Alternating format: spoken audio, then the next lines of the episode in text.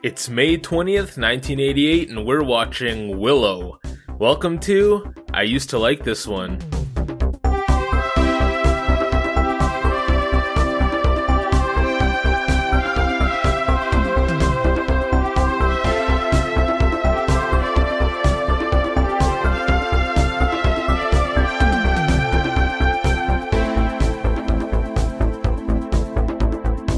Hello, and welcome to Used to Like This One, the show where we take a look back at movies we remember fondly from our childhood and attempt to look past the nostalgia to see if they still hold up. I am your host, Sean Wells, and with me is my co host. Hello, I'm Colin Stewart. And this week, we want to welcome back a special guest who you may remember from our Monster Squad episode only three weeks ago. Author and host of the 13th Hour podcast, Josh Blum. Josh, welcome back. Hey, thanks for having me. Yeah, you're our you're our first repeat guest, so you you always have that as part of your resume in the future.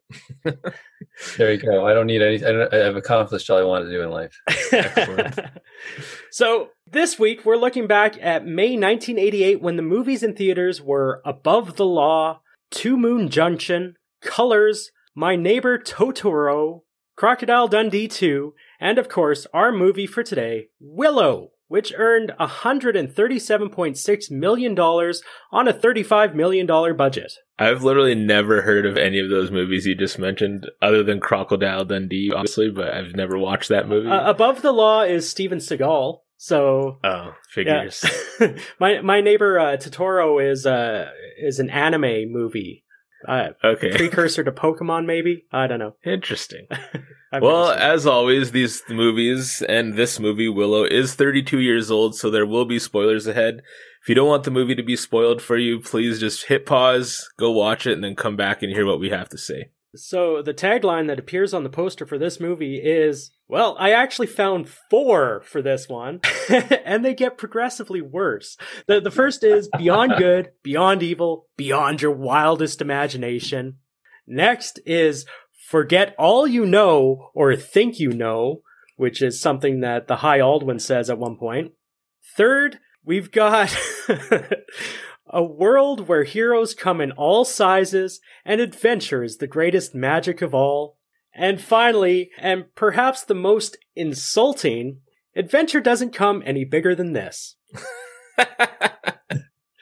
But those may not be the best description of this movie. Even even if you add them all together, it doesn't really describe this movie fully. So let's go to Colin for a 60 second synopsis. It's kind of funny because synopsises, even reading other people's, are really.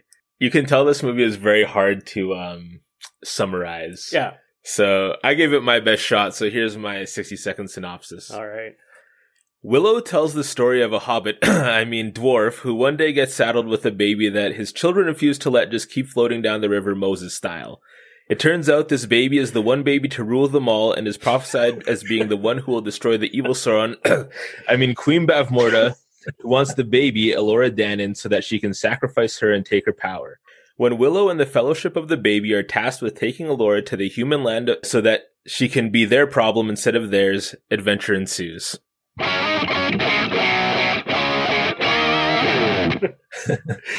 So uh, I think you've already formed an opinion of this movie. Now, now you bring up Lord of the Rings an awful lot. Now, normally I don't do this, but this week I decided to write my own competing sixty second synopsis. It's hilarious that you brought that up before we actually said that, or before you actually did it, because this wasn't planned. So here's my 60 second synopsis. A young farmer goes on a quest to bring down the forces of evil with a special item. Along the way, he learns magic with the help from a sorcerer. After recruiting a scoundrel, reluctant hero for help, and accompanied by a pair of plucky comic relief sidekicks, he joins in a battle that destroys the home of the evil sorcerer and learns how to be a great sorcerer as well. That's my 60 second synopsis. Willow, right? Actually, that's a synopsis for Star Wars. Mm. And that that was something that I realized about halfway through this movie is that this is Star Wars. Well, it's kind of funny because like Star Wars is the archetypal hero's journey movie. Like it's basically all 12 points are hit and this movie is this exact same thing. They're very yeah. just like that hero's journey yeah. plot. so Josh, uh, we talked a little bit last time because, you know, as an author, fantasy is your genre of choice. So we we decided to bring in Willow and bring you back because we thought this would be a perfect fit with you. Uh, you you also mentioned last time you were on the show that part of your writing you were influenced by things like John Hughes comedies and, and, those kind of things to give it a bit more of a better depth in your in your stories that way. Uh, what kind of influence was Willow on you? Was this this one that was even part of that? Yeah, so I actually I, I believe I actually saw this movie in the theater, um, and uh, you know I I think I'd always had a rather mixed um, experience with fantasy and. Uh, uh, really, uh, like I mentioned before, I'd always really wanted to like it, but had uh, not a whole lot of success, you know, actually getting into it. And uh, there were, but there were a lot of movies that that were sort of, they were, I don't know, they were kind of aimed at kids, but they could be appreciated, I guess, by adults. Um, this is kind of one of them where it was sort of like fantasy light. You didn't really have to understand too much of uh, what was going on because, like, if you looked at the plots of a lot of these movies, they, they kind of like fall apart if you actually look too hard. But as a kid, you know, you, you kind of miss a lot of that stuff and you're just there for the action or yeah. visuals and that kind of thing. And that that's where it kind of fell into it for me, where I really um, I really liked the world that it was it was. It kind of took me to that kind of place that I associated with fantasy that I didn't quite find in books that I was always looking for. And I think that those kind of uh, images and um, uh, particularly also the music. I, I, think this has a particularly good soundtrack, at least in my opinion. That theme song for Willow is one that I can hum to this day, even though it's probably been years since I've watched it. That's one that stands out in my head, that's for sure. Yeah, I think it's like, you know, from the opening scene, like I'm sure you guys will talk about it, the opening scene with the paired with the soundtrack, it just evokes like it takes you into that mode of this is another world. And so um that aspect of things like as a as a kid i was always i was always you know i always really liked. And your description i think of immediately the first thing i, I think i thought of was star wars yeah. uh, with with that. I mean you could just replace you know a sorcerer with jedi and there you go. Yeah um, absolutely. but i mean there was only like a couple of like pro- i mean properties and things like that that i kind of had exposure to everything was kind of like more difficult to find and everything like that at the time and so um, when you found something that you're like kind of spoke to you, then you kind of held on to it. And so I think that definitely, I must have been like, I don't know, nine years old or something like that when I saw it. So, mm-hmm. I mean, uh, you know, you kind of held on to it.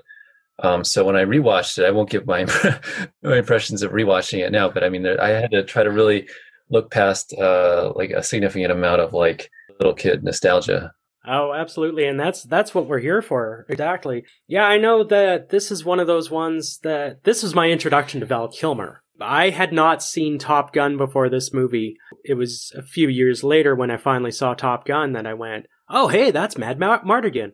You know, I didn't realize that it went the other way around. Colin, what about you? Do you have a history with Willow? Well, the movie when the movie came out, I was 2 years old. Okay. Or about to be 2 years old, I guess. But I do actually have a, lar- a long history with this movie because it was one of my mom's favorite movies. Willow was one of three movies that were basically on loop and for me in my childhood, along with Princess Bride and the Adam West Batman movie. So nice. I do remember watching it quite a bit and and enjoying it a lot. Yeah. So I was really happy that we got to finally watch a movie that I was at least so much somewhat familiar with. So.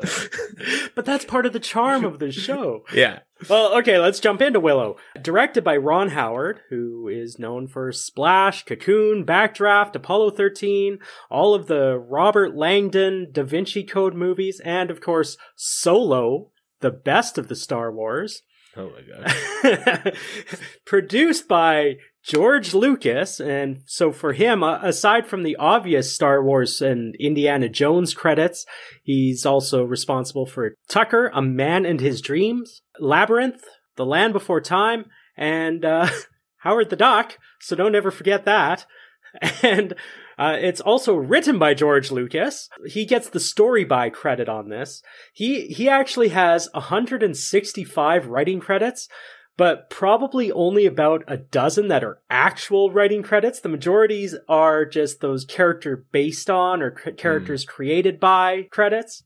And so getting the screenplay credit is Bob Dolman, who was a regular writer on SCTV, Far and Away, The Banger Sisters, How to Eat Fried Worms.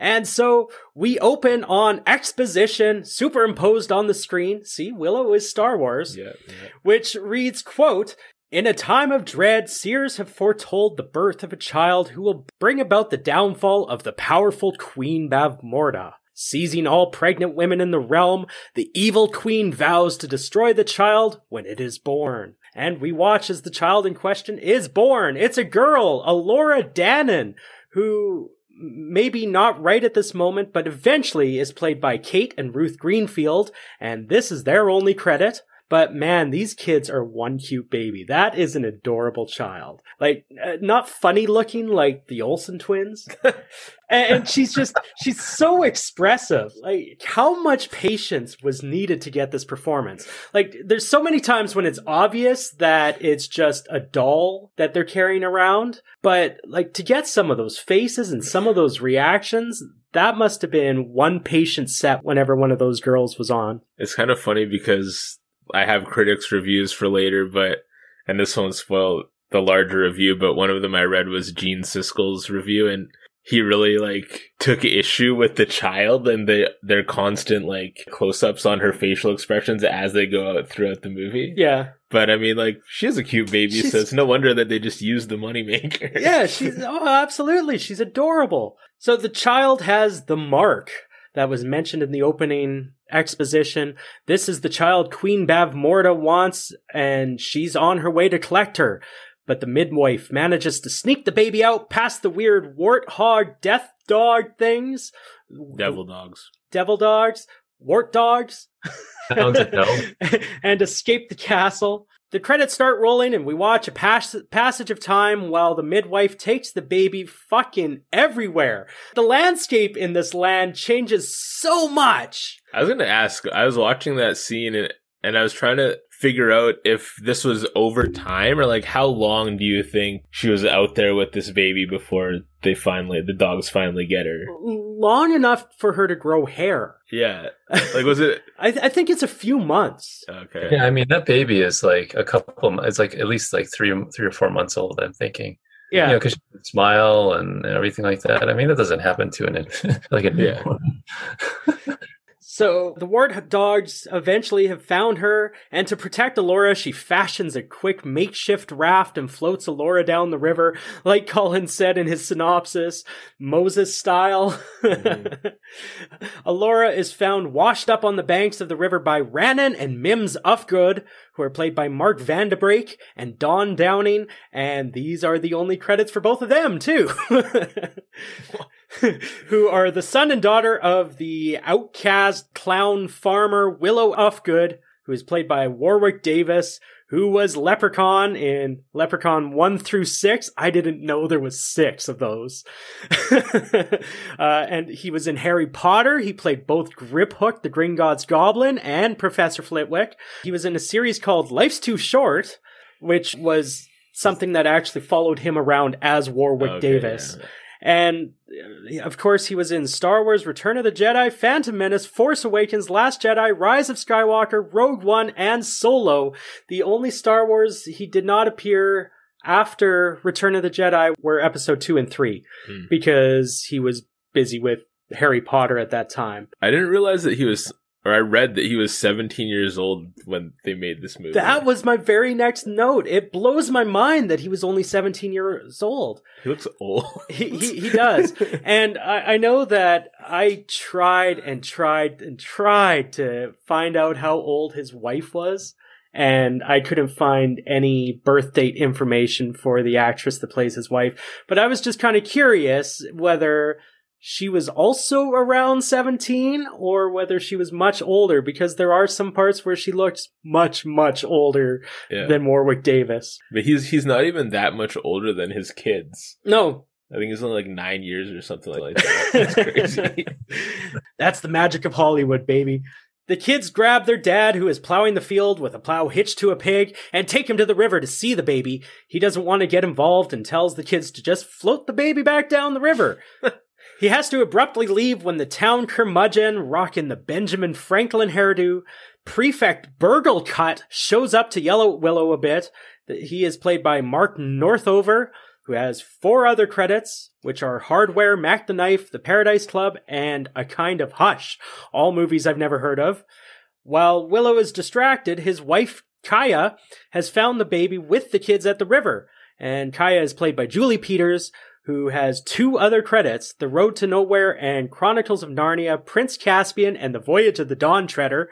That's a mouthful, which was a six episode BBC series, which also featured Warwick Davis as a character called Reepicheep, Tim Rose, aka Admiral Ackbar, as Aslan, and Kenny Baker, aka R2D2 as Dufflepud, and Jack Purvis, who played a Jawa as Dufflepud leader. So both Jack Purvis and Kenny Baker are also in this movie. So I, I just I love the Star Wars connections. I love that it seems that either you're playing an elf or you're playing, you know, in some sort of science fiction movie if you're a little person. That seems to be where all the work comes from. I read that this was the largest, one of the largest casting calls ever for Yep. little people. Yeah, There's like 250 or something showed up. It, it broke a record, as from what I heard, because I mean, who's it up against? Like Wizard of Oz? Yeah, so that's the only one I I think could- there's far less Munchkins in that one. And actually, that's the funny thing. This movie was supposed to be called Munchkin originally, yeah. but like I, I can't even think of another movie that has a whole bunch of little people in it. Willy Wonka, maybe? Yeah, Willy Wonka maybe. No, no. Oh yeah. I would say that they have like you know for 19 was it uh, for the year for the time it came out. I mean, they have like a whole crew of little people. They they have uh, black people in it. They, so they, they had like they, there's there's some representation. Well, I have to contradict you on that one because I, I have a note about this a little bit later, but I might as well bring it up now because you brought you broached the subject. I feel like this movie is actually aggressively white because I actually went back and watched, and there are five uh, of the Nelwyns that are black. There are two people in the tavern that are black, and that's it. None of the soldiers. Out of all those soldiers on both Airk's side and Queen Bavmorda's side, not a single black soldier. And I, I figure when it came to the little people, I, I I have a feeling a lot of them only got parts because they were little people.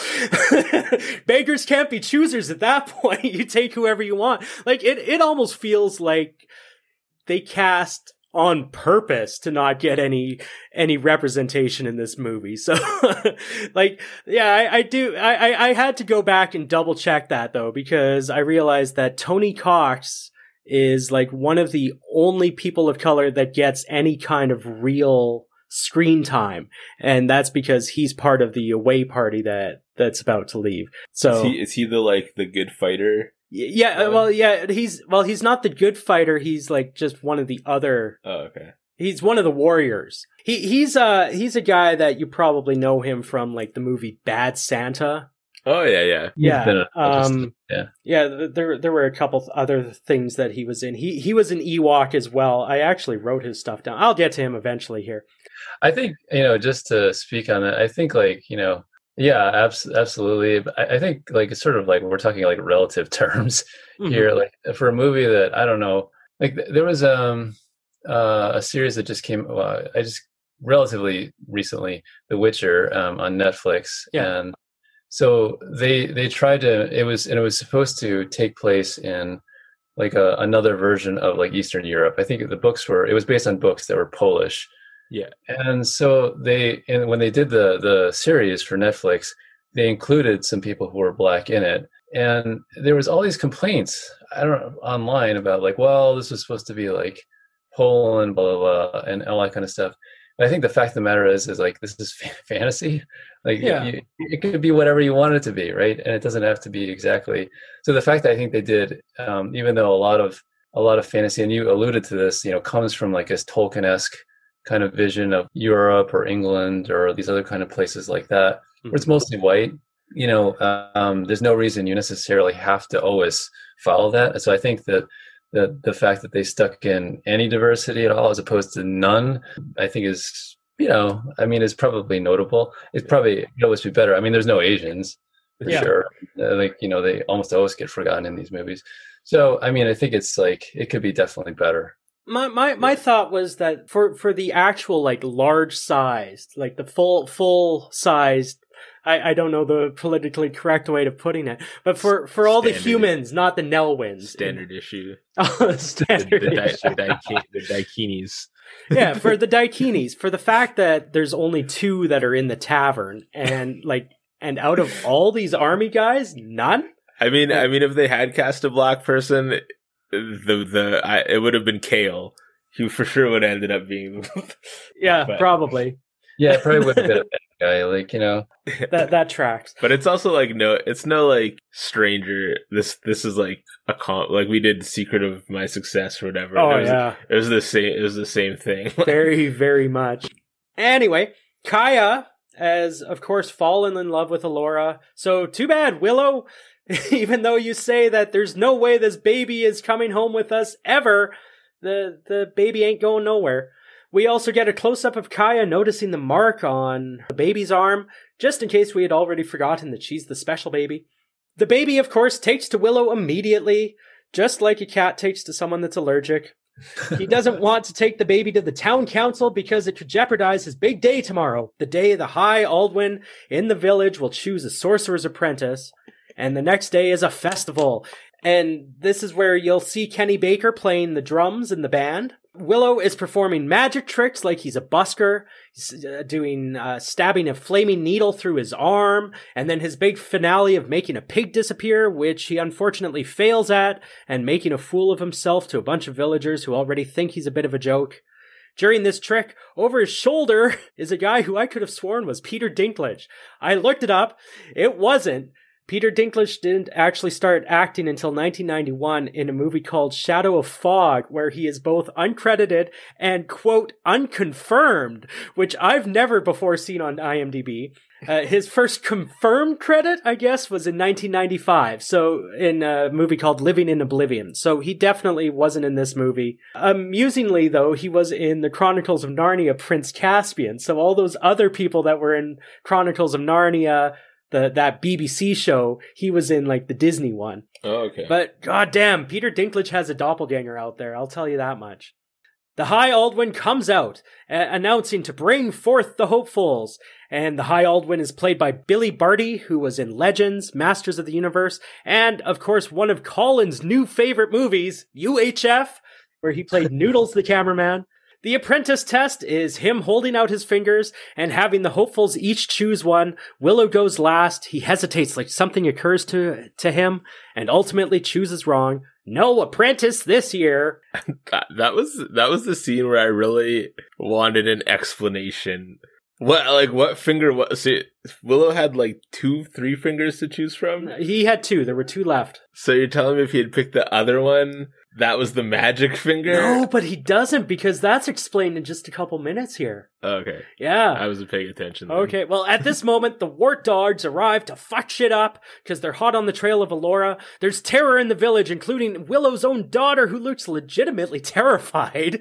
Oh yeah. Yeah, she actually reminds me a lot of young Lana Lang in the first episode of Smallville. That might be a deep cut for some people, but to Smallville fans, you know the kid I'm thinking of. Yeah. It's the picture that's on the cover of Time magazine. I think she looks exactly like that kid at this point. It's kind of funny because that scene of her screaming is one of I haven't watched this movie in 20 years probably Yeah. and that scene of her screaming is one of the ones that I remember Just sticks out.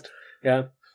The warriors in the village kill the wart dogs and realize it was just looking for someone's baby. Willow panics. Kiaya! But Kiaya is safe at home. Phew. This is too much pressure for Willow. They need to get advice from the village council. So they take Alora to see the council and happen to walk in just as they're discussing what will be done to the person harboring the child, chanting, In the pit! In the pit! And I love Willow's reaction when he just turns around and tries to walk out. Like he might as well just be whistling to himself. The child is spotted by the High Aldwin. An inspection makes him realize the child is special, and after consulting the bones, which tell him nothing, determines she must be taken to the crossroads because he's quietly conferring with Willow. Because he asks Willow also in an undertone if he has love for the child, and Willow says, yes, he does, after one night. The mission gets approved, and Burglekutt insists that the person that found the baby should be the one to go on the mission. And the first to agree to help on the quest is Meegosh, played by David Steinberg, who has 14 credits. He played Widget in Agent One Half, Tiny Man in Love and Sex, and Oompa Loompa in Epic Movie. See, I, I, feel kind of bad for the lack of jobs out there for little people in Hollywood. But my favorite credit of David Steinberg's is he played Elf Flunky in the 2003 movie The Hebrew Hammer. Okay, so here's a description of Hebrew Hammer. An Orthodox Jewish blaxploitation hero saves Hanukkah from the clutches of Santa Claus's evil son. I think that's a must watch for this Christmas season. Everyone finds the idea of Meegosh going laughable, but then Vohnkar ag- volunteers, who is played by Phil Fondacaro, who was an uncredited party goer in The Doors. He was also an Ewok in Return of the Jedi, and he was Cousin It in Addams Family Reunion, and he played Dwarf Rabbi in the in the Elevator, whatever that movie is. Well, this change in events infuriates the villagers because Vohnkar is the best warrior they have. In the end, Burglekutt gets voluntold to lead the expedition when the High Aldwin says the bones say so. What is the political structure of this village? I don't know. It seems like the High Aldwin or whatever is kind of the governor but then Burglekutt seems like he's just de facto voice of the people. Yeah, and he's he's referred to as a prefect, which because I know my Harry Potter, uh, you know, prefect is like one of those people that's head of a grade of school. He's one yeah. of the he's one of the snitches in a school, basically. Goody two shoes snitch. So he is referred to as a prefect, but I, am under the impression that maybe he's a mayor, but then like the High Aldwin scene, I just I don't understand the political structure of this village. Is it an appointed position? Anyway, anyway, so we get a newly formed posse, which this is where it includes Tony Cox. Ah, yes, that was the other uh, credit I was looking for. He was in Leprechaun 2 with Warwick Davis as, quote, African American Leprechaun. and oh, yeah, one diversity. of the one of the only visible minorities in this movie. They are being led to the village limits, accompanied by the High Aldwin, who asks Willow about his finger choice because he hesitated. This is where I had it written down. Willow admits he had the dumb idea that he should choose his own finger, and the High Aldwin confirms that that would have been the right choice. So maybe he has the makings of a sorcerer after all, but lacks confidence. So that's, yeah, that's what Willow was supposed to do is he was, his question is which finger holds all the power of the world? And Willow was supposed to choose his own finger. So the, he is gifted a handful of acorns that will turn people to stone. He gets his wife's hair in a braid uh, for good luck. His kids also help fill him in with worry about fairies that can put you to sleep for a hundred years, brownies, dragons, and trolls who will skin you alive and take your face off. I wonder how much that kid enjoyed saying that line. The posse is instructed to give the child to the first Daikini they see. The High Aldwin throws a rock in the air that turns into a bird, and he says, Follow the bird! But it's going back to the village ignore the bird, follow the river. So, we, so we see the group on their quest, uh, and their walking seems to be going well until baby Elora starts fussing and pukes on Burglekutt. I, you can't have a fantasy movie without some sort of quest, can you? No, because what would be the point? Right? that? Hero's journey. Well, hero's journey, right? Yeah. I mean, I think just, just yeah, that's that's the whole thing. Like, it's it's you're going from someone who's like fundamentally like not confident to someone who is someone who's like, you know, in the beginning, like Willow's, he's like, he's focused on his big day. He's focused on his fields. He's very like self-focused. Like even like he leaves his kids by the river. Like, and you know, there's like little kids and his wife is like, ah, he's like, great parenting, Willow. You know, he's kind of like very kind of self-absorbed. And so then he goes from that to something who's going to like focus on the greater good. In a van down by the river. Oh, so, so apparently, apparently it was something she took issue with, I guess. Yeah. So we get a Lucas style screen wipe across. I, am wondering how much influence George Lucas actually had on this movie because a lot of it seems very influenced by George Lucas, right down to like these screen wipes that they do that are very Star Wars reminiscent. But we, we get this Lucas style screen wipe and we are shown a little bit of Queen Bavmorda's plan to get the baby back. Queen Bavmorda is played by Jean Marsh, who has 101 credits going back to Nicholas Nickleby in 1947. Uh, she was in Hitchcock's Frenzy, a lot of British stuff, including 54 episodes of a show called Upstairs Downstairs. How British does that sound? Upstairs Downstairs. uh, and she's going to send General Kael, who is played by Pat Roach, who was in a British series. Why did I write this one down? He was in a British series called Auf Wiedersehen. It's German. Yeah, Auf Wiedersehen. Oh, is that Ovider? Ah! that makes so much sense. wow. Okay, so it's Auf Wiedersehen Pet, which is about seven construction guys that leave England to live in Germany. He was in Conan the Barbarian, Red Sonja, and he was in the first three Indiana Jones movies as different characters. In fact, in Raiders of the Lost Ark, he actually played two different characters in the same movie. so General Kael also is interestingly named as a slam against a film critic who is famous for slamming even some of the most beloved movies. So, since I feel like Willow is Star Wars, let's honor Pauline Kael, the the inspiration for General Kael, uh, and I'll read a little bit from her review of Star Wars. The loudness, the smash and grab editing, the relentless pacing drive every idea from your head for young audiences, Star Wars is like getting a box of Cracker Jack, which is all prizes. This is the writer director George Lucas's own film, subject to no business interference, yet it's a film that's totally uninterested in anything that doesn't connect with the mass audience. There's no breather in the picture, no lyricism. The only attempt at beauty is in the double sunset. It's enjoyable on its own terms, but it's exhausting too. Like taking a pack of kids to the circus. An hour into it, children say that they're ready to see it all over again. That's because it's an assemblage of spare parts. It has no emotional grip. Star Wars may be the only movie in which the first time around the surprises are reassuring. Going a second time would be like trying to read Catch 22 twice. Even if you've been entertained, you may feel cheated of some dimension, a sense of wonder perhaps. It's an epic without a dream, but it's probably the absence of wonder that accounts for the film's special huge success. The excitement of those who call it the film of the year goes way past nostalgia to the feeling that now is the time to return to childhood. And, and I mean, she goes, she goes on. That's only part of it. That's from the New Yorker, September 26, 1977.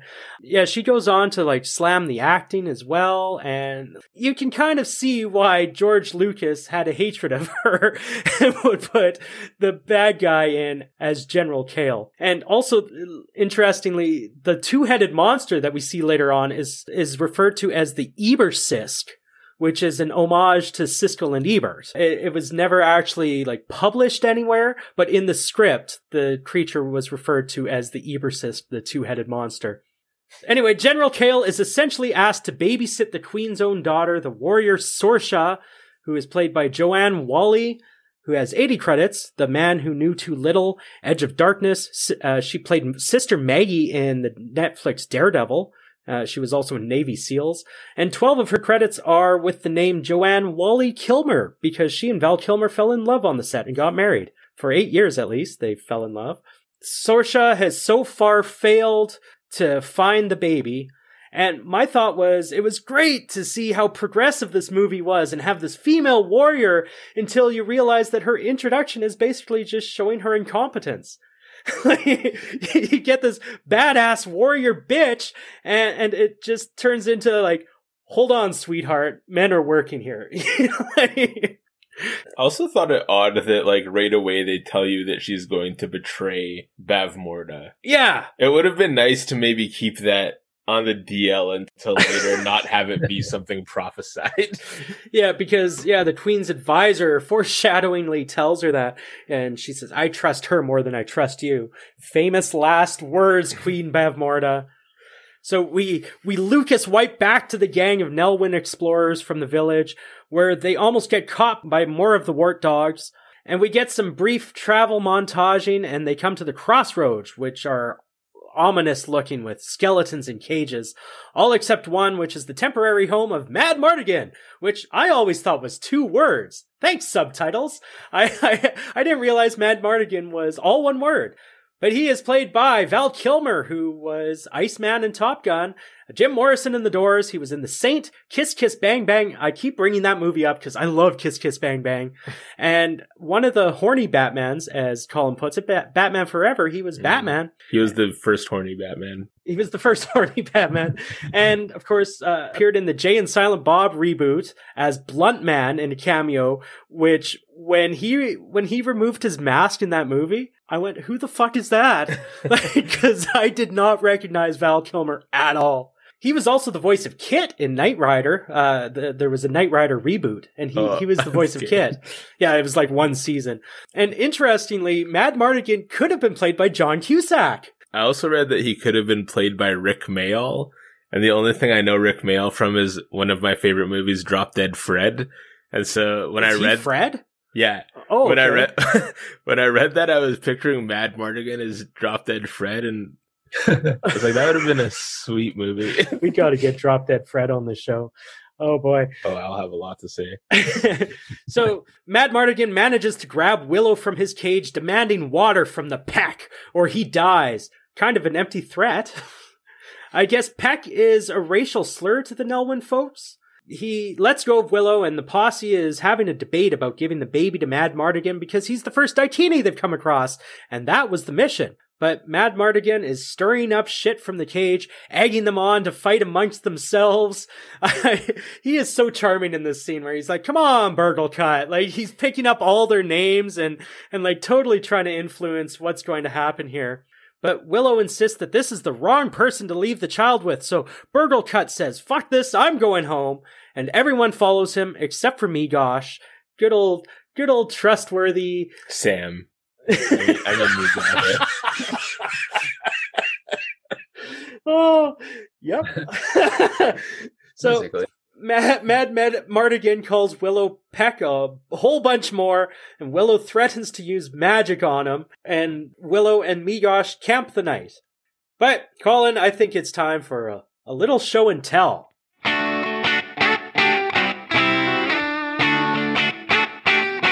So, what did you find this week for show and tell?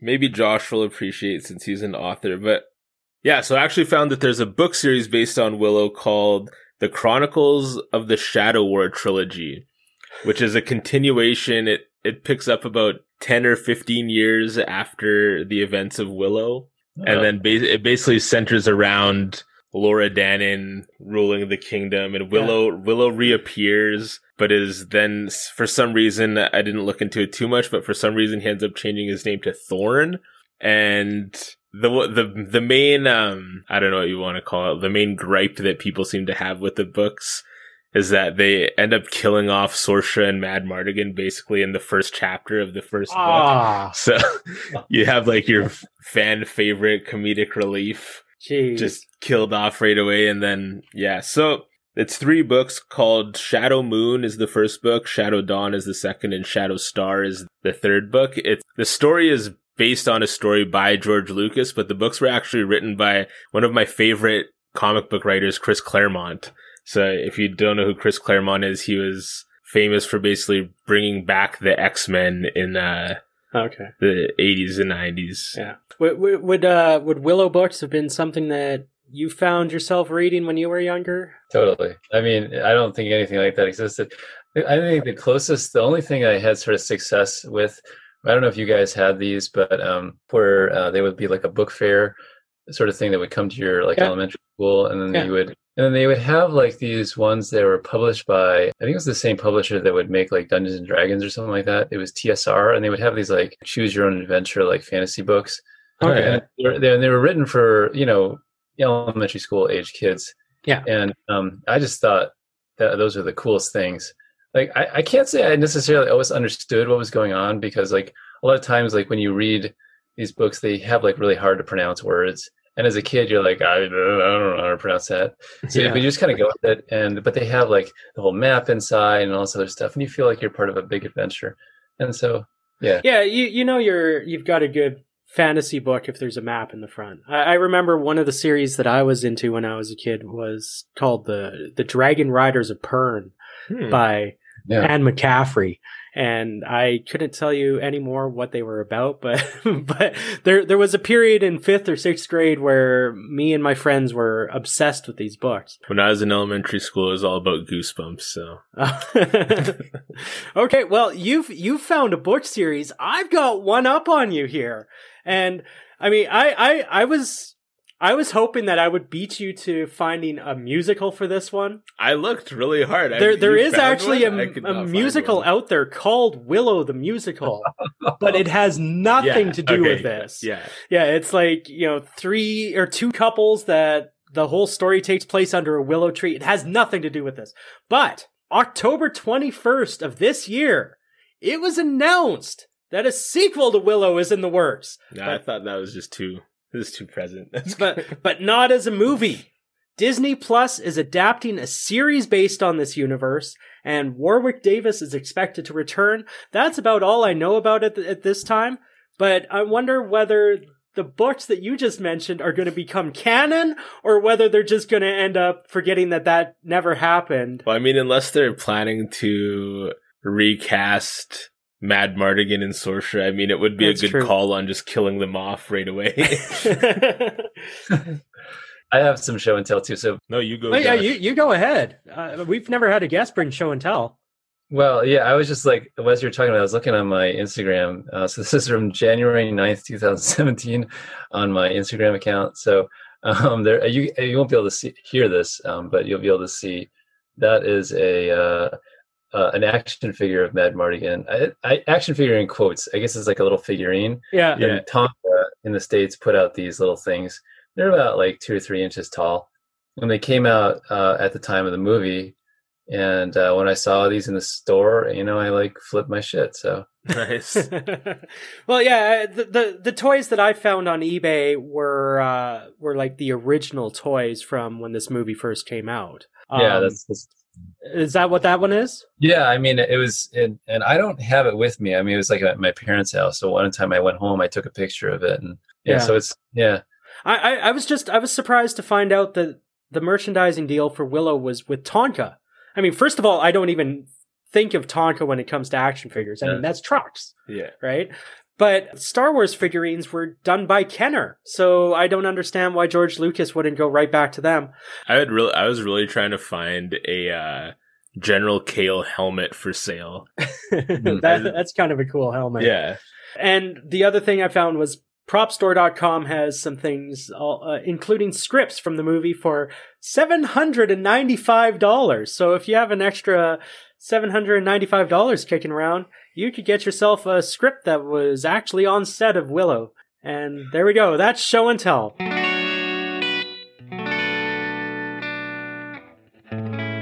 So they are awoken the next morning by a couple horses galloping by, and then an army. Madmartigan is still locked up trying to get water. The army starts passing them, and Willow is trying to give away the baby. This is where we meet Airk Th- Thaughbaer. They never actually say his last name. Airk, uh, who is played by Gavin O'Herlihy. Who uh, we, you and I both have trouble with the name O'Herlihy. That's the second time that we've had that name come up. Uh, he played RCMP Constable Preston King in Twin Peaks. He was in Superman 3, Death Wish 3, Never Say Never Again. Uh, he hasn't acted since 2009. Airk tells Willow to find a woman to care for the child, and then he sees Madmartigan, who he has a complicated history with, clearly, because although they greet each other like old chums, their conversation ends with Airk telling him he can sit in his coffin and rot. The army finishes passing by. Madmartigan, the silver tongued bastard, finally manages to convince Willow and Meegosh that he will care for the child. They set him free, and Madmartigan sets off with the baby. What I found interesting is uh, you'll you'll see Val Kilmer limping in some of the scenes coming up, and that's because when he fell out of the cage, he actually like rolled his ankle. And so he is visibly limping in some of the f- scenes coming up. So Willow and Meegosh set back off for home, fantasizing about the hero's welcome they'll receive. Although Willow is still questioning whether trusting Madmartigan was the correct choice. Spoiler alert, it wasn't, because next thing we know, the baby comes flying past them, being carried by a crow ridden by a brownie. I completely forgot about the brownies. 100% forgot that the brownies even existed in this movie. The C3PO and R2D2 of this movie, I completely forgot that they existed. They chase after her only to encounter a whole herd of brownies. I don't know. It's a murder of crows. It's, It's a, a a flock. A sheet of brownies. A sheet of brownies, a baking sheet of brownies. Oh boy. The whole sheet of brownies, uh, and they fall in a pit trap trying to escape the onslaught of tiny spears, and I guess falling in the pit knocked them out because they end up coming to tied up Gulliver travel style. A woman's voice coming from a light star calls to the brownies to bring them to her, and we have some very rough special effects that show the brownies dragging them away. I'm surprised, and again, it, it always goes back to George Lucas, but this is one of the few properties that I think he still has some sort of control over. I'm surprised he hasn't gone in special edition to Willow yet. Because a lot of the special effects are rough. And I would have expected that he would just go in and CGI that shit right up. The voice scolds the brownies for pestering the Nelwyns and tells them to release them. Uh, then the star takes shape as Cherlindrea, who is a fairy queen, I guess. Uh, home home of the blizzard, the fairy queen. No, okay, that that that one. I'll edit that joke out. She and her, Keep it in so that we can all know your shame. she and her fairies and brownies have been looking for the baby since birth. She tells Willow that Elora has chosen him as guardian. And he uh, he just takes that right in stride. Wait, what? The baby just told you? Is it Elora Danan like Jesus? She like Is this an allegory? like four months before her birth, she was up there like hanging out with this now ghost queen fairy and the witch wizard who's about to come soon later. And now that she's in she's in human body baby form and can't speak, but like she's this ethe- she's some sort of like weird ethereal being that once she grows up, she's gonna take down Bavmort. Like I I don't there's not enough of the backstory and the mythology. Yeah, I yeah, I don't quite understand. Yeah, they they don't definitely don't explain how this child will be the downfall of Bavmorda. yeah it, it never really makes sense to me how how she was meant to overthrow Yeah, does she have magic powers? Yeah. I don't know. But they must take her to Tir Asleen, where she will be safe in the hands of a good queen and king. He can get help from and deliver her magic wand to Fin. Why me? I'm not a warrior. I'm short, even for a Nelwyn, says Willow. A little exposition is given about Elora's importance to bring down evil, but just that she will bring down evil, not why or how. Then the fairy queen disappears. The next morning, Willow sends Meegosh home, and the quest continues with two brownies leading Willow and Raziel, who is in exile. Uh, and so C3PO and R2D, oh, sorry, these brownies are Franjean, who is played by Ro- Rick Overton, who has 183 credits. He was in Groundhog Day, Eight Legged Freaks, Cloverfield, Mrs. Doubtfire. He was the voice of Rufus in the Bill and Ted Excellent Adventures cartoon. And Rool, who is played by Kevin Pollak, who has 146 credits, The Usual Suspects, A Few Good Men, End of Days, She's All That, The Whole Nine Yards, The Whole Ten Yards, and he's uh, he's Cupid in the Santa Claus movies, who speak with obnoxious French accents for some reason. They enjoy busting Willow's balls, saying there's no way the power of the wand could be harnessed by a silly peck like him. I enjoy the editing with their line, though. With us as your guides, no harm will befall you before cutting to them in the rainstorm. He's come upon a village with a tavern and decides to get out of the rain and go into the tavern. The first woman he sees in the bar, he asks if she can spare some milk for the baby. And with that, it's sponsorship corner!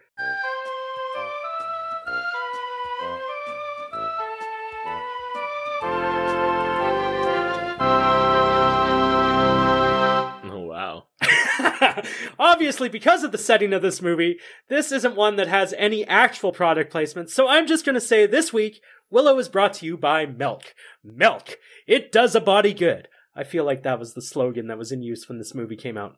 And this has been Sponsorship Corner.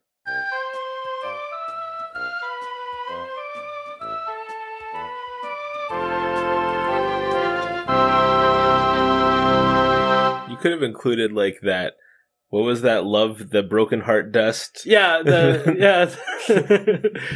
so in the bar, Willow is hiding under the stairs with Elora away from the rowdy crowds in a corner, and our plucky comic relief brownies get into wacky situations after Rool accidentally gets hit with a dose of fairy love potion when he intends to actually use it to roofie some woman he sees.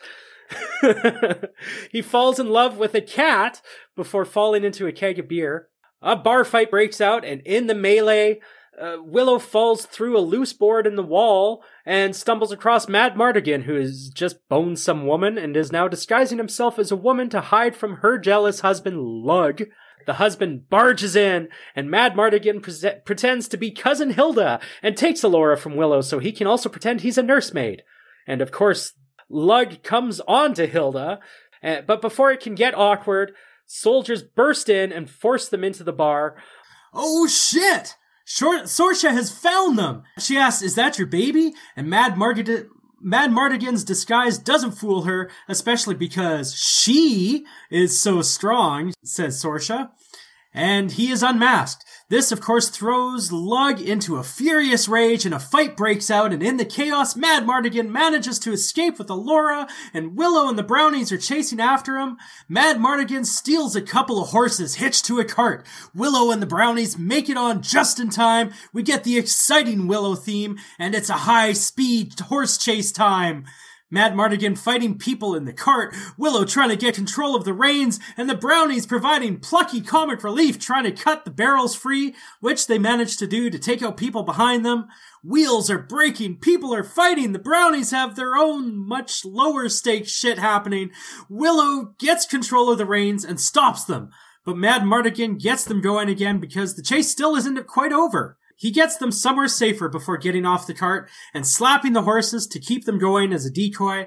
And Willow and Madmartigan hide in the bushes. Willow tells Madmartigan off, You never drive that fast with an infant. He says, I just saved that infant's life. Madmartigan, Mad Mardigan, Madmartigan takes off and reluctantly Willow goes after him, admitting he needs help because he's a great swordsman and ten times bigger than he is. With a look at the baby, it seems Madmartigan is considering. I'm really having trouble with his name. It I seems mean, after you say it like 20 times, it just gets. Yeah. seems Val Kilmer is considering it. They are headed to the lake, and in a moment of overacting, Madmartigan says, Oh no! I'm going that way. Is this a ruse? Is Madmartigan like pretending that, like, does he actually want to help in this moment and that's why he's overacting and saying, "Oh no, that's the way I'm going." Yeah, I think he, I think Madmartigan at this point is just looking for something to do. Yeah. Like, I don't know what he was doing before he got locked up in the cage, but clearly he was on the losing end of something. So I think he's a soldier or a master swordsman without a sword or an army to fight for. Yeah, I mean, I, I was just wondering whether he wants to help, but doesn't want it to look like he wants to. I, I don't know. We very get it. Han Solo esque. Very Han. See, there we go. The scoundrel. We, we get another scene showing the Queen and Kael admitting the child still isn't found. Time is running out. Back to Willow and Madmartigan camping for the night. Willow starts playing with the wand and accidentally zaps himself into a tree. I, kind of like the reaction from Madmartigan of, Willow, Willow, oh, what are you doing up there? Next morning, Madmartigan is giving the baby Blackroot. Never give a baby Blackroot. But I turned out fine. It puts hair on your chest. she doesn't need hair on her chest. But Madmartigan gets them safely to the lake, and then he takes off because at this point, this is all he promised he'd do, and Willow has to row out to an island in the middle of the lake, leaving Elora in the care of the Brownies, who will guard her with their lives. Uh, on the island, he finds the exiled Fin Raziel, who is played by Patricia Hayes, who we talked about in episode 7 when she was Urgle in the Never Ending Story. Her last credit was four years after she died in a Crispin Glover movie called Crime and Punishment. But is right now. The wench? Yeah. Ah. Yeah, to the winch wench. Absolutely. Right now, we don't see her as a human, but as a talking, I looked it up. Brush tailed possum is what she is. I was wondering, like, is that a squirrel or what? But I was curious. She's a brush tailed possum. Willow explains who he is. Uh, she says, Take me to the baby. He presents the gift of the wand to her, and she tells Willow to use the wand to turn her human, and he confesses he isn't a sorcerer. And Raziel is all, "What- What's that bitch Cherlindrea playing at, sending me a non sorcerer? They get back to where the baby and the brownies are, and you may notice that Willow's hair is wet in this scene, and that's because of a deleted scene just before this that involved one of the acorns getting dropped and turning the boat to stone and sinking. Huh. So that's why his hair is wet, but it's never explained. They get back just uh, in time to have Mad Margaret, Madmartigan reappear, all beat up, tied up, and accompanied by the bad guys. The one soldier punches him off the horse with about six inches of space between his fist and Madmartigan's face, but Val Kilmer really sells it. Followed by a kick in the face from Sorsha, which is also really bad stage fighting, when Madmartigan says, I still have what counts. That's what sets her off and makes her ki- kick him in the face. Shit, they've got Elora, and they have our heroes chained up, and they're forced to walk behind a cart with Raziel in the cage. And there's a little angry hate flirting going on between Sorsha and Madmartigan. What are you looking at? Your leg. I'd like to break it. I mean, if I were Madmartigan, I think I'd be like, I have the strangest boner right now. because, like, there's some real hate chemistry going on here. Raziel is busy trying to teach Willow magic from her cage, which in a way reminded me of Luke on the Millennium Falcon learning how to use a lightsaber. They travel miles and miles, Madmartigan eventually having to carry Willow on his shoulders to keep up. They get to a base camp for the night, and while in prison, Willow is trying to turn Raziel human. Well, why wasn't the wand taken away? You'd think Sorsha would recognize a magical item, s- I was thinking seeing how she has a witch mother. Yeah, but Bavmorda just she's like a a hands witch, you know, like she's just got like the power within her. She doesn't need a conduit of any kind. Yeah. And I mean that wand, I don't know. To me, it reminds me of when I was a kid and I would just find sticks by the river and like play with. Like, yeah, very that's unassuming. yeah, like Harry Potter is strong on their wand game. This one, this weird twisted piece of wood. And another one of those things that doesn't really get explained what's important about this wand when he gets it in the first place. So he needs to concentrate. Willow Willow is trying to turn her back human, and the brownies show terrible timing by arriving at just the right moment. Ah, comic relief sidekicks. Madmartigan asks what Raziel looks like, and she says, I'm a young, beautiful woman. And Madmartigan says, concentrate, Willow. I love how Madmartigan spends a lot of time thinking with his dick. He only manages to succeed in transfiguring her into a crow, and the brownies attempt to pick the lock on the cage, and Madmartigan is impatient and tried to do it himself, and out of frustration, Franjean hits him with the only weapon at his disposal, the pouch uh, full of the dust of the broken hearts. Uh, So he's just roofied Madmartigan. They escape their cages and have to find Elora. She's in Sorsha's tent. Madmartigan sneaks in to get the baby, and but when he sees Sorsha sleeping, the love potion kicks in. He professes his love to the sleeping Sorsha, who wakes up with a knife to his throat. She's confused and clearly torn by his declaration, but while he has her distracted, Willow has also snuck in to get the baby. But Willow got caught and is dragged back in by the guard, and Sorsha yells, Deceiver! At this point, was Sorsha actually into it? It seems that way. There's no explanation as to why, but yeah, I like I don't understand why her character changes so drastically from the badass bitch I mentioned in the beginning to like she she's just like a gushing schoolgirl at this point. I think movies like this paint a somewhat unrealistic uh, uh, depiction of, of the uh, courtship uh, ritual for, for young men. Yeah. you know, anything that constitutes like staring, uh, like what you talked about in your Lost Boys episode, staring is okay. It's like, oh, okay. yeah, just long eye contact. I think it'll be, yeah. So we get a little swordplay from Madmartigan. Willow says, You are great! And the scoundrel Madmartigan kisses Sorsha in a very Han Solo like way, and Sorsha is left with obvious mixed feelings. He and Willow get on a shield and use it like a toboggan to race away down the snowy mountain. I would have liked a Christmas vacation moment here. Like, I would have liked him spraying it with his special, uh, cereal, uh, shellac that he has and f- flying down at high speed. Uh, but they fly down the hill on their sled, and at one point, Madmartigan falls off, but Willow keeps going and ends up crashing in a village that ends up being the hiding place of Airk and the other army. And Madmartigan ends up crashing a minute behind him in a giant snowball that is formed around his tumbling body like he's a fucking Looney Tunes cartoon. That's the best. I, is this actually legitimately possible? No. like he would have been dead, right? Well, I don't know. When you look at it, it looks like his head is fully covered. yeah, His his feet are sticking out. for sure, so the po- the potion has worn off in the crash. I guess he he doesn't remember confessing his love to Sorsha. I don't love her. She kicked me in the face. I hate her. Don't I? Some of Madmartigan's lines are fantastic.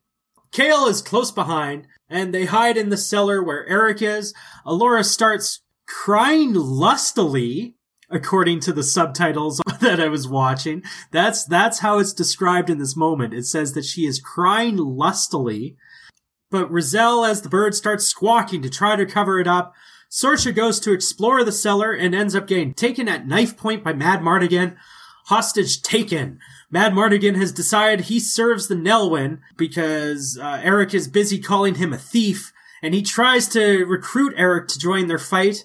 It doesn't look like he's going to, but uh, he at least gives him an opportunity to escape. Madmartigan and Sorsha are on the horse and have a bit of a lover's spat with this weird, crazy, angry sex energy that they've got going on.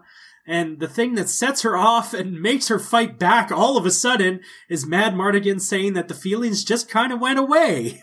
So up until okay, uh, uh, up until then, she actually seemed okay with being a hostage. But she elbows him. They wrestle a bit, but ultimately she escapes, and they have to let her go because the bad guys are are too close behind. And they gallop off and end up at Tir Asleen, which is a ghost town with people frozen in crystals. The work of Bavmorda. I don't understand the crystals. Is this another situation where we just needed a bunch more explanation? yeah. We needed someone to just be like, oh man, this is the place where this happened. yeah, right? So Madmartigan says this place is cursed and this was a terrible plan. And there are also trolls they discover when Madmartigan steps in troll shit. And they'll have to make a stand. And Madmartigan finds the armory, which he loves, uh, plus some armor, which is, I, I don't like his armor. I definitely don't like the helmet. Yeah. I don't mind I don't mind the actual armor, but the helmet is a bit odd. Yeah. Willow once again tries to transform Raziel, but this time only succeeds in turning her into a goat. And the two of them start arming the castle for defense, and Madmartigan gets the front gate barred just in the nick of time. Kael and his army go in search of a battering ram. Willow is trying to get Elora to safety and ends up attacked by a troll that was crawling on the bottom side of the bridge he's on. Fucking terrifying, even though they look really fake.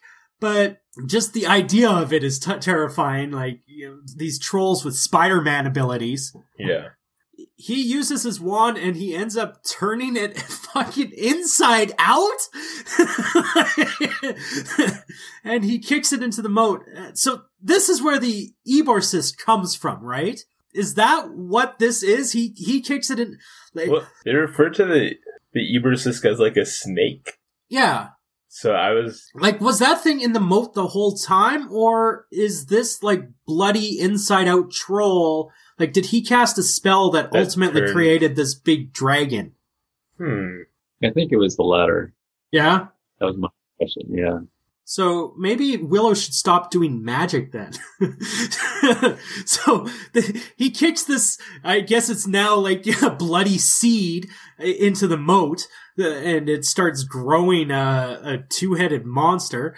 Mad Meg is, Madmartigan is being a one-man army, keeping everybody at bay when the fire-breathing two-headed Eborsisk comes up behind him and everyone runs away and we get the classic comedy moment of misunderstanding when Madmartigan thinks that he has scared them off and he has that he's standing right behind me moment before running out the front gates himself which turns into get him and everyone runs back in the gates after him i i do love though when he goes out with the army Yeah. and then there is that moment of looking around and realizing, oh wait, I'm on the wrong side of all this. But Madmartigan, he, he's still Rambo, using all his skills and his set traps to hold them all off while the Eborsisk continues wreaking havoc as well. It's now going after Willow. Everyone's attention is split between finding the baby, killing the beast, going after Madmartigan. Willow is fighting trolls. There's another bad staged combat moment when Madmartigan kicks someone down the stairs with several inches of air between his foot and the guy's face. Madmartigan launches himself on a catapult to save Willow, kills a troll, jumps on the Eborsisk, stabs it in the head, and the whole time Sorsha is just kind of just standing there watching, getting a lady boner. she she kisses Madmartigan and then starts fighting with him. And in the end, Airk and his men, and thank God the brownies, show up to help. But it's too late. General Kael has taken Elora. So they go after him, and they plan to storm Bavmorda's castle. And Madmartigan, Sorsha, Willow, and Airk's army set up camp in front of the castle. And the queen comes out to the ramparts to mock them. And with quick thinking, Raziel gets Willow to cast a shelter charm on his, himself because moments later, Bavmorda turns everyone else into pigs in a bit of a nightmare fuel scene of everyone mid transformation and oh my god, like this That's is one of the creepiest. Ugh. yeah, and this is one of those scenes that does stand out from when I was a kid where it's like, oh, this this is still like terrifying. Yeah. Except for when uh, Val Kilmer is mid transformation, he does remind me of the Palace Guards, J- Jabba's Palace Guards in Return of the Jedi.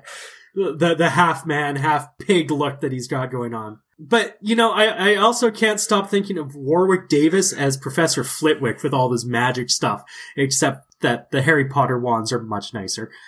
With everyone now being swine and not a concern, Bavmorda begins her ritual with Elora freaking the fuck out in her little S&M swaddling blanket.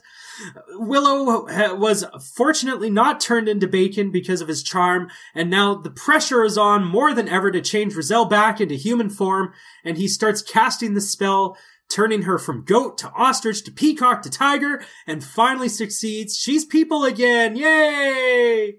But not a young woman. but definitely not a young woman like she had promised Madmartigan. But now that she's human, or I, I guess Daikini, maybe I should be saying, Raziel sets to work restoring all the pigs back to their original form, one at a time.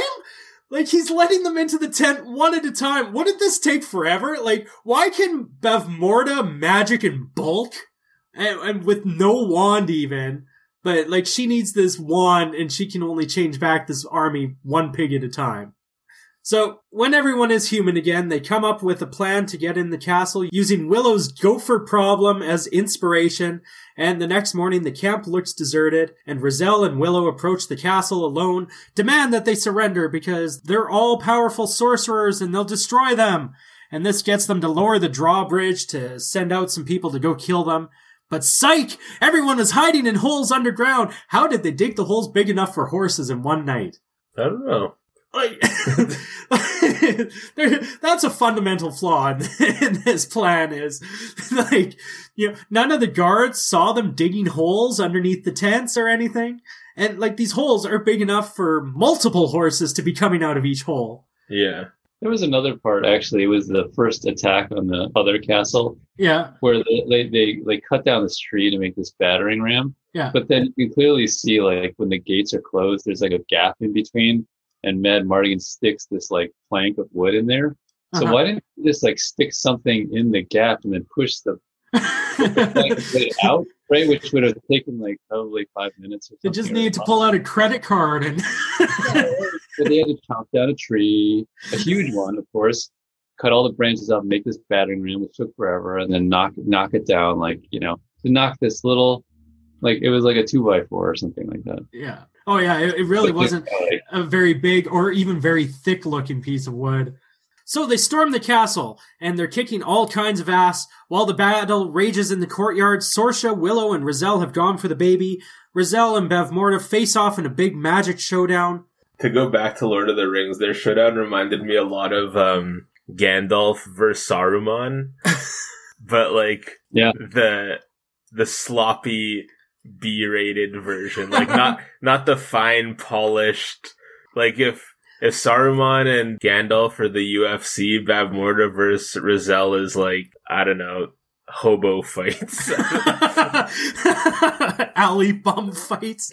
backyard brawlers. Well, yeah, because like at one point, like Raziel isn't even saying words; she's just like, blah, blah, blah, and and that's that's when she's like she's throwing uh Bavmorda like up against the ceiling and back and forth. Like, yeah, that we've got fire turning to ice, people thrown around like rag dolls, lightning flying, tables coming to life. There's a fight over the wand, and while the two women are distracted, Willow goes for Elora.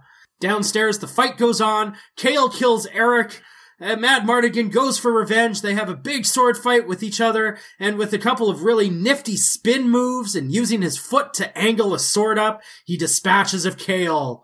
Upstairs, Willow has managed to get Elora. Bavmorda stops him leaving, and he tries to use one of his acorns on her to turn her to stone, but Bavmorda is too powerful for this magic, and she wills the stoning to stop in some more pretty bad special effects. But from what I read though, is this was something that they didn't do with CGI. So all the things like the stone and, and the fire and the ice, all of this was actually like hand painted into the, The film? into the film. Yeah. Huh.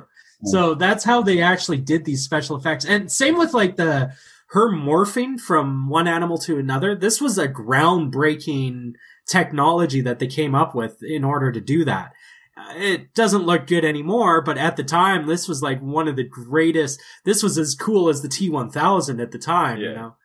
Willow cons Bavmorda, saying he'll send the baby somewhere she can't get him because he's he's a great and powerful sorcerer all on his own. He, pulls off the pig trick that didn't work in the beginning. Classic misdirection. And for some reason, Bavmorda ends up struck by lightning and evaporating into a cloud of red smoke, huh?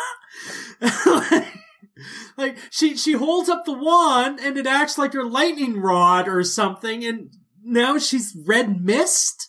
I, I don't understand how Magic. and it just shows that Raziel just was just buying time, basically waiting waiting for nature to do the trick. So the baby is meant to destroy Bavmorda. Is that Uh-huh. not the thing? Yeah, But she de- like she's just lying there the whole time. yeah. I, I thought there. If the baby had shot the lightning, it would have been different. If she if she had gotten like Emperor Lightning fingers, You know, you know what this this what this could have been to go back to. I know you love Harry Potter, but this remi- this could have been the like the the child the the girl who lived moment where she goes to like use the wand and the magic bounces back and turns her into red mist. I, I should re- I could rewrite Willow and make it so much better. So but I would just steal like it like it has already stolen so much from what came before it. I could steal what from what has come after it. Uh, yeah, I, I think uh, we've really driven home the point that this is very much Lord of the Rings, and this is very much Star Wars, and this is, yeah, there's a lot of movies like this. But once everything has calmed down, uh, presumably sometime later, I have to assume, because everyone is all cleaned up at this point. Uh, Sorsha is all maternal now.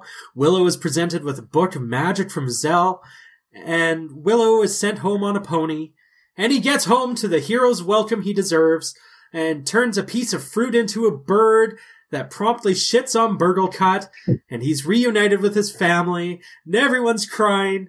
The end.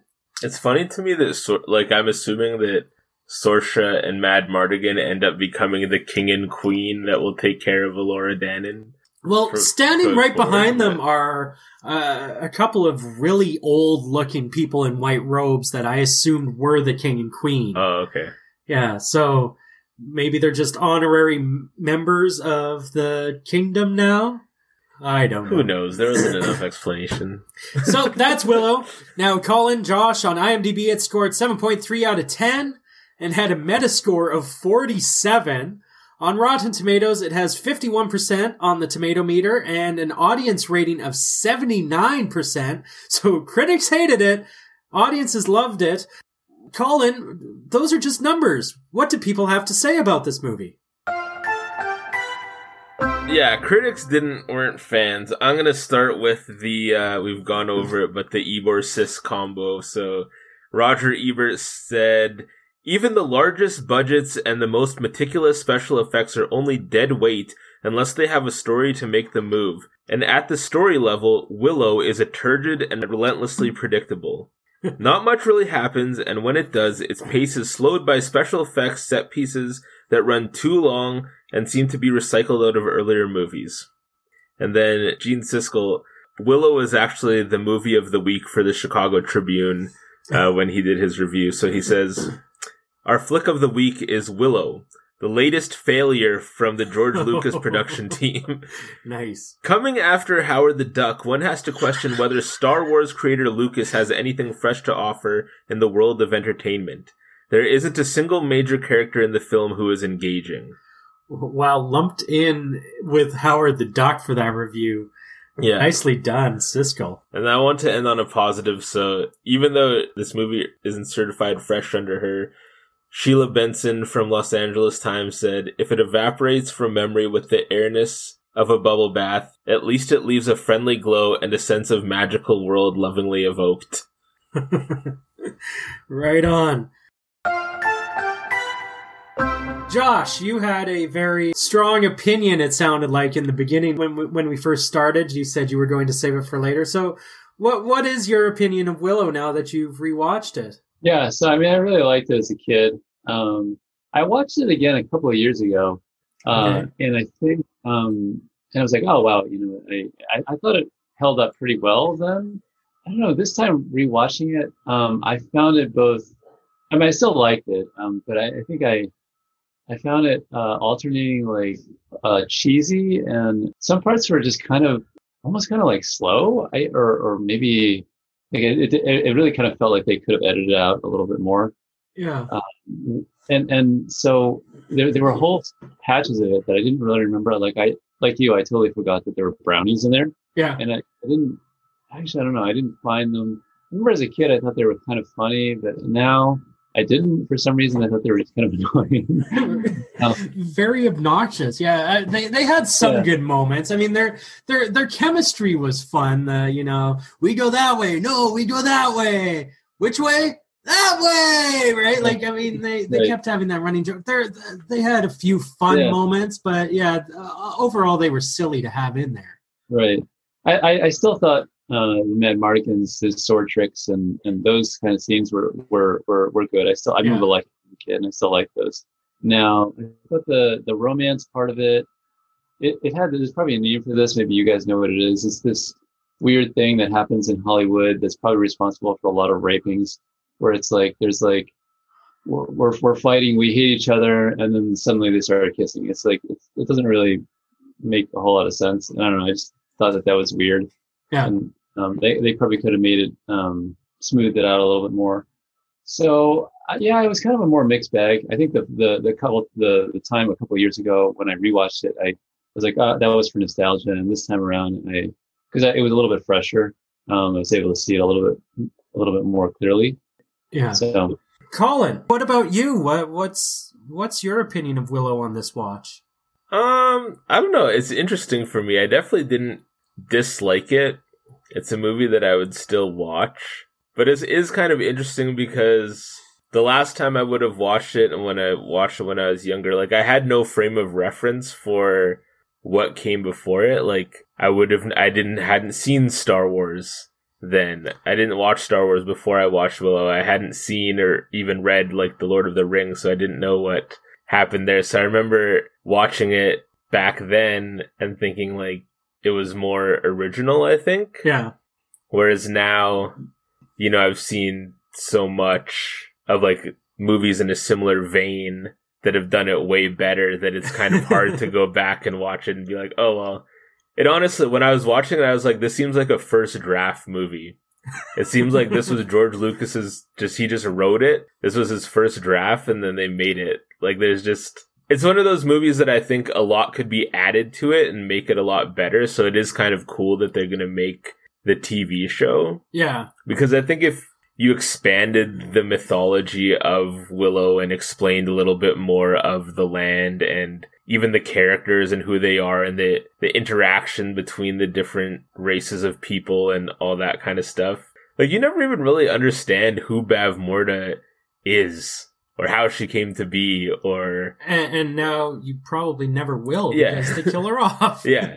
So it's just that's that's the type of thing that I really like in my fantasy. Like when I read fantasy novels or watch fantasy movies, those are the, really the types of things that I like to have. The backstories. Yeah, explained in order for me to really get invested in it and enjoy it. Yeah, I mean, there's a part of me that wants to know what did Madmartigan do to Yeah. get in that cage, for example. Yeah. And I do agree with you guys with the brownies. I remember loving the brownies when I was a kid. And then when they came on the screen, I kind of just felt like they were always weirdly in the way, but also disconnected from everyone else. Like it really seemed to me like a lot of their stuff was filmed without everybody else around. Yeah. Like it was put in after the fact. and, they made a second draft of the script somewhere between filming Yeah. their stuff and the the full size yeah. stuff.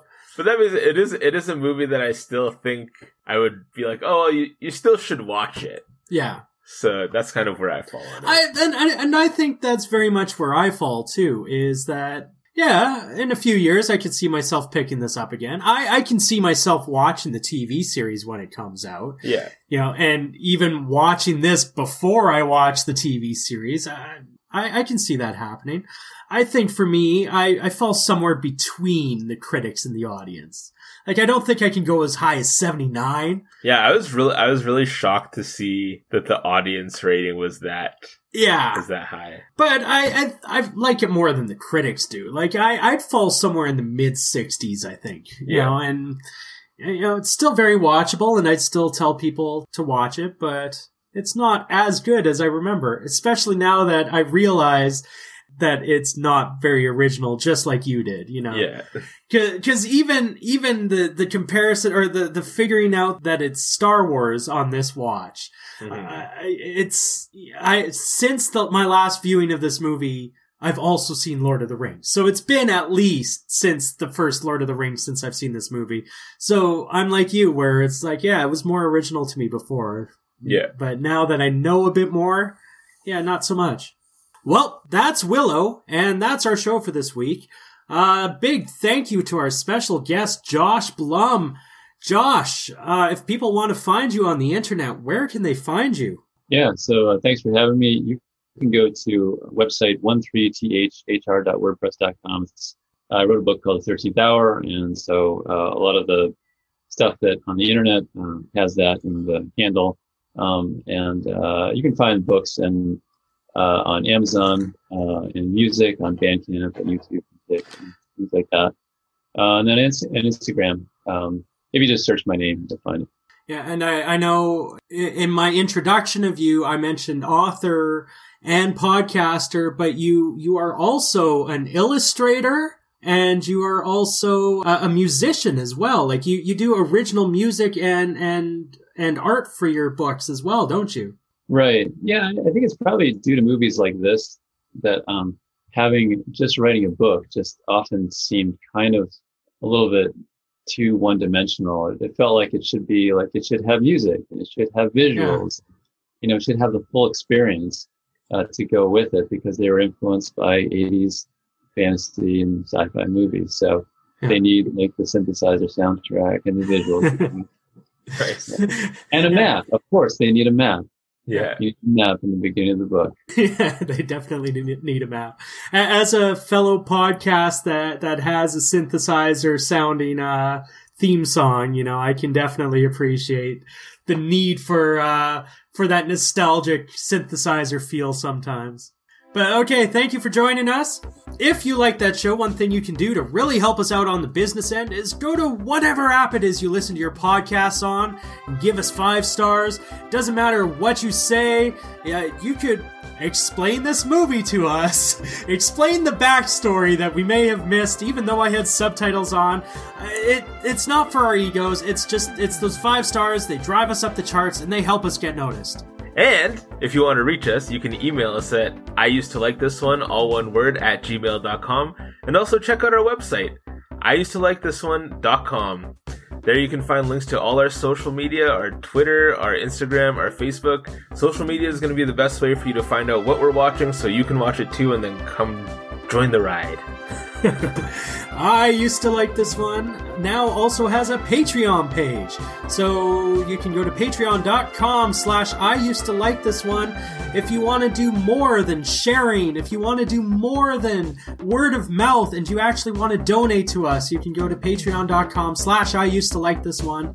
I Used to Like This One is created by, hosted by, and produced by Sean Wells and Colin Stewart. It is edited by Sean Wells. Music by Lyndon Carter. Look for his band Carter and the Capitals anywhere you listen to music. Thank you for listening, and join us next week when we take a look at another movie on I Used to Like This One.